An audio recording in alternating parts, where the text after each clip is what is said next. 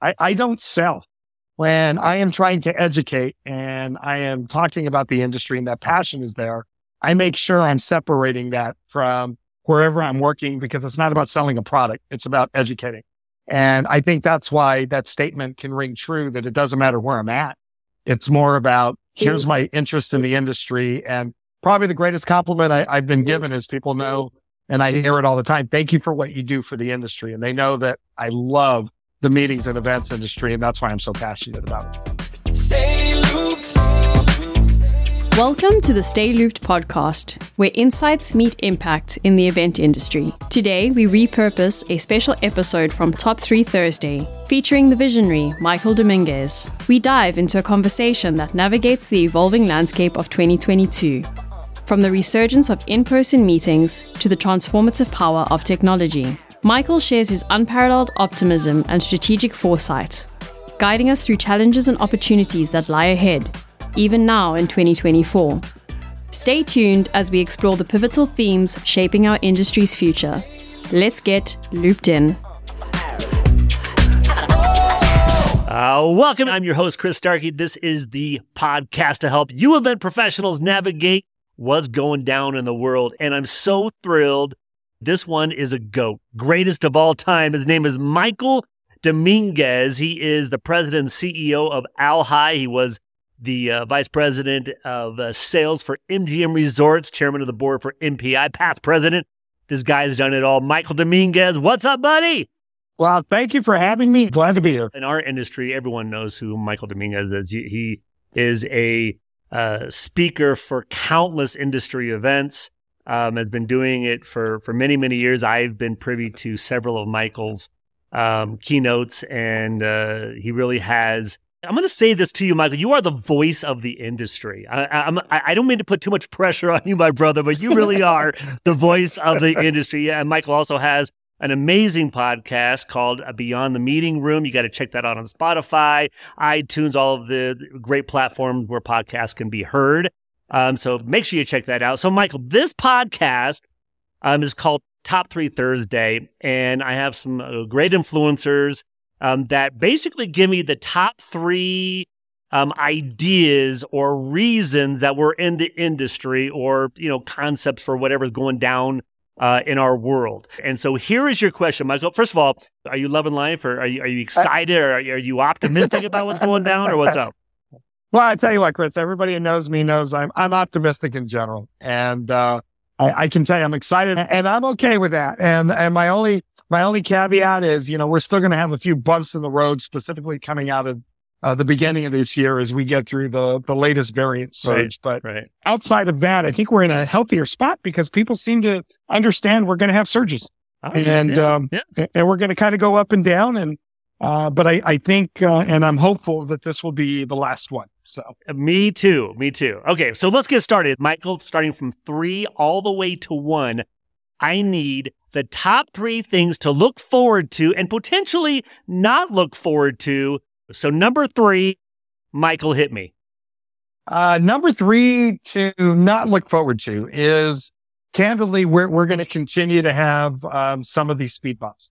And I, I think that the issue of not looking forward to a national election that is going to congressional election that is going to politicize a lot of our environment that is already over politicized. To me, that is something not to look forward to. Yep. I don't look forward to any national elections anymore because all they ever do is make us feel really bad about our world and our lives because they think that's how we win elections. I'm going to take a, a, a right turn real quick. So speaking of, I, just want your insight on social media real quick because I mean, social media, there's a lot of uh, things going down about, uh, you know, the benefits, the disadvantages of social media. What is your take uh, in terms of social media? I mean, right now, LinkedIn yeah. is the new Facebook. Um, you know, people, Facebook is, is going bye bye according to a lot of folks. But what is your take on what social media specifically is doing for our industry? Um, I, I think uh, social media is both good and bad. Um, I, I think it is uh, a connective tissue for our industry that really does provide a lot of value and um, and allows us to have some type of personal connection with people that just from time constraints we never would. Uh, the bad part of social media, I don't even put on social media. I, I always say it is our lack of, um, our lack of self discipline as individuals and our laziness at times to think that just because I read it on a social media streams makes it gospel and that I, I don't take the time to research. I don't make that necessarily social media's problem. Um, I think it is a, it is just a tool and an asset for us. The challenge is that I think people have gotten really lazy in being able to research, read, and study what is happening. And the world's moving so fast that I think that ca- kind of catches us off guard. You're absolutely right. And one of the things I have to give you some props uh, for a moment because I, I talk to a lot of, uh, I'm a professional speaker as well. And when I talk to people, I talk about now more than ever, especially post COVID, that per- it's all about personal branding. Um, I could, I mean, I, I have a, a, few companies that I run, but you know, specifically with Imprint Group in the event industry, I mean, you know, it, it's a name, but I care more about the name Chris Starkey. For you, Michael Dominguez, you you speak all over the country, but and I know that you, you know, were part of MGM Resorts and now you're with ALHI. You know, I don't think people really care where you're at. They look at you as a person who's kind of leading the forecast of where this industry is going based on your personal branding. You've done a masterful job of it. Well, I, I appreciate that. And you know what? One of the things, Chris, is I, I've always tried to do this is I, I don't sell when I am trying to educate and I am talking about the industry and that passion is there, I make sure I'm separating that from wherever I'm working because it's not about selling a product. It's about educating. And I think that's why that statement can ring true that it doesn't matter where I'm at. It's more about here's my interest in the industry. And probably the greatest compliment I, I've been given is people know, and I hear it all the time. Thank you for what you do for the industry. And they know that I love the meetings and events industry. And that's why I'm so passionate about it. Transform your media or event driven business with Mojo Makers, where we specialize in scaling your venture effectively. Eliminate the 80% of distractions holding you back and get hyper focused toward a 10 times growth strategy. Our future filter approach cuts through the noise, keeping your business on track for record numbers. Contact Mojo Makers today and start your journey toward unparalleled business achievements. Find out more at www.mojomakers.net. 100%. And and you know, you said you said that you're not out there selling, but you are out there developing relationships with the platform that you've created for yourself. And I think that's really what's truly important about what what you've done in this industry, uh, despite you know your accomplishments in the different organizations that that you have represented. But uh, you know, the relationships that you're building with the platform that you created for yourself. Uh, I think that's huge. So congrats on. I appreciate it. Yeah. Thank you, sir. All right. So number two, number two thing to look forward to. Let, let's let's do a look forward to example yeah. on this, Michael. And number two thing hit me.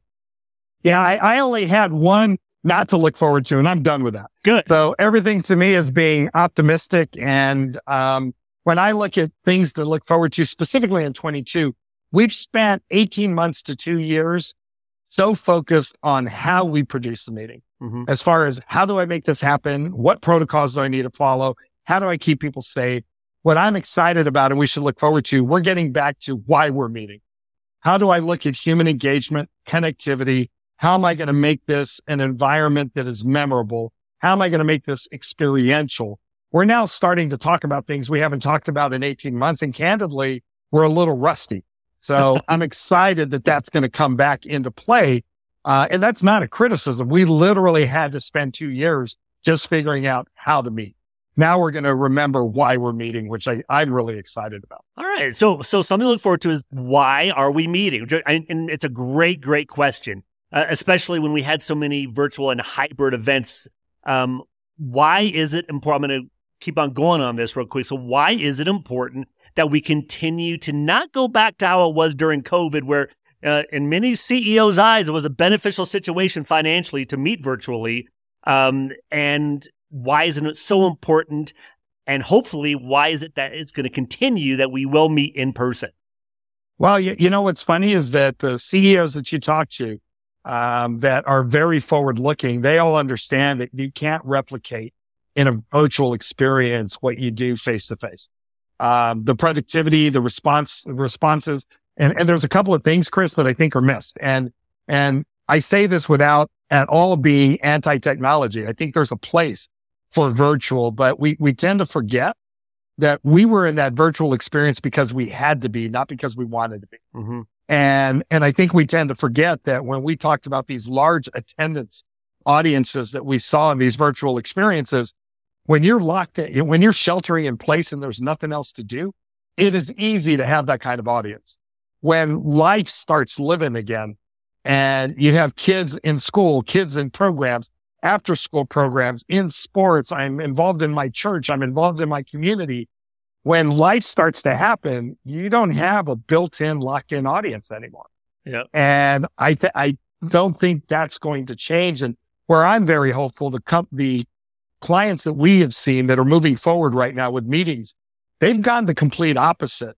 They don't want to see even a piece of hybrid in their meetings. Wow. They're- Interesting. but- okay. But but there's a reason for it. It's not that they don't believe in it. People are sick of it. And and what they're going to do, and I think it's going to take about 12 to 14 months for the dust to settle for us to find what is that good equilibrium and what's the balance. But people are so burned out with I've done everything virtually for 12 to 18 months. They don't want to see it face to face. And and to your point earlier, now that you're getting back into face to face, it's also an added expense they just don't need Right. if they're going to get back to face to face right out of the gate. I, I say that with all the intent, the intention of, I know hybrid has a place. I know virtual has a place. We're finding people coming out of this saying we're meeting face to face and you either show up or you don't, but that's going to be our meeting. And I think that's, you're going to see a lot of that in the short term outside the major tech companies. The major tech companies have been doing hybrids for a decade. That's not new Right. for them. right. But for the companies that this was new for, I think you're going to see some of that get put on the shelf until the dust settles and then it'll come back out. Okay, so I, again, I'm going to talk about this a little bit more because I talked to you before we started this podcast about the metaverse. I mean, I am, and I know you referenced a magazine uh, that said that it's potentially one of the most hyped uh, thing out there right now, being metaverse. Do you own an Oculus, uh, Michael? Um, I do not own an Oculus, but I was a big proponent and had launched some programming uh, with the uh, HoloLens with Microsoft, Got it. Okay. which was uh, amazing, by the way. Yeah. So I, I purchased an Oculus for my kid, and my my kid hasn't even touched this thing because I won't allow her to have it because I'm so entrenched with what the hell is happening with this. I mean, you put it on, and they have like they, they have this room called the venue room. And I literally Right. could go watch a hip hop artist or a WWF uh wrestling match or a theatrical show and interact with real live people that have their own avatars. And you know that, you know, companies like Nike and uh, Louis Vuitton and all these companies are, they're going all in on this, putting massive, massive money. In fact, I think by 2025, it uh, speculated that this industry will be way over a trillion dollars. How do you think this potentially will affect our the event industry? Um, look, I, I think it can be a portion to it. You know, the the article I had mentioned when it said it, it's the most one of the most overhyped. It was the top side, and what they were talking about was the term metaverse, metaverse, not the application of it. And, and the reason that discussion is happening, and I, and I do believe this, you're taking a lot of what we've been doing and you're putting it into a new structure. So what you've just mentioned, we've done through either virtual social media or other aspects where I could have that same conversation or be watching a fight or doing something along those lines. What we're doing is putting it into a different application, i.e. I used to do that without an Oculus on my head and being able to create it. Right. I know it's enhanced and I know it's not that simplified. I sometimes think we overthink the concept. It's the next evolution of what we are doing right now. And I would be more curious on what does that do to other other uh, modes of applications that were launched during this time frame because i think that world starts to overtake and kind of uh, in some points could destroy some of what had been born during this time frame and that and i don't mean destroy in a bad way it just means it's going to be outlived because we have that new advance um, if there was any benefit to the pandemic we fast forwarded technology advancement by five to seven years Yeah, you're, you're right about that for sure. And, and for companies that are not, st- uh, you know, um, you know, moving towards that direction, uh, they're going to be obsolete, I think, in a few years as well. I, I couldn't agree more. And and my my biggest thing is that um, I, there's a, a, presentation I do right now that I titled uh, "It's an important time to be decisively indecisive." um, and, and the reason I say that, I don't know what all the implications are yet for the meetings and events industry. Mm-hmm. I don't think anybody does. Yeah. Um, it, it's going to have to be introduced. It's going to have to see what works, what doesn't.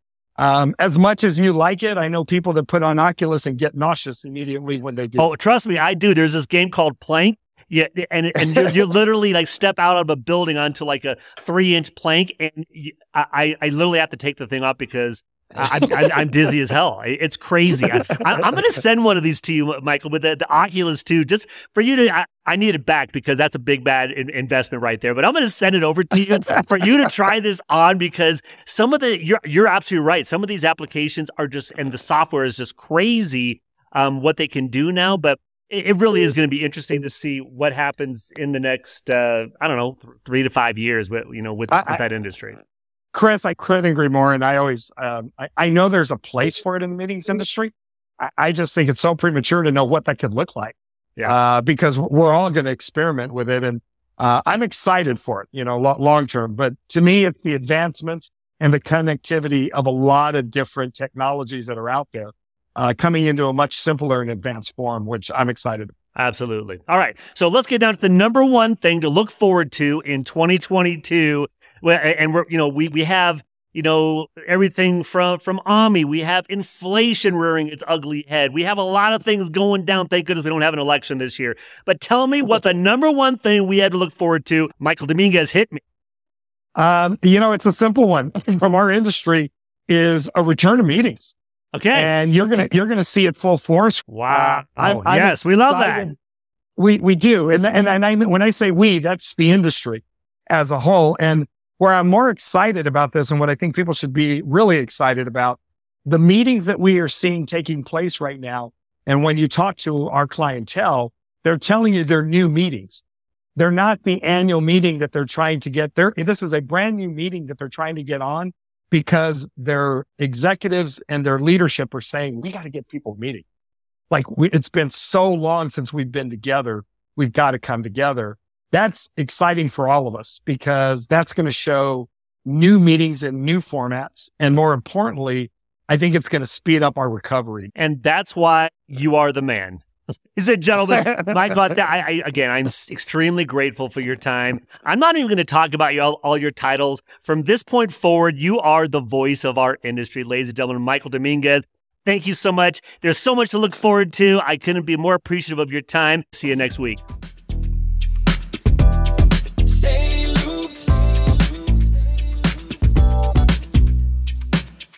That's all for this episode of the Stay Looped podcast, brought to you by Chris Starkey and Jeffrey Denman. Remember, staying informed is the key to staying ahead. Keep engaging, keep questioning, and most importantly, keep staying looped. Join us next time for more insights and stories that keep you connected to the pulse of change.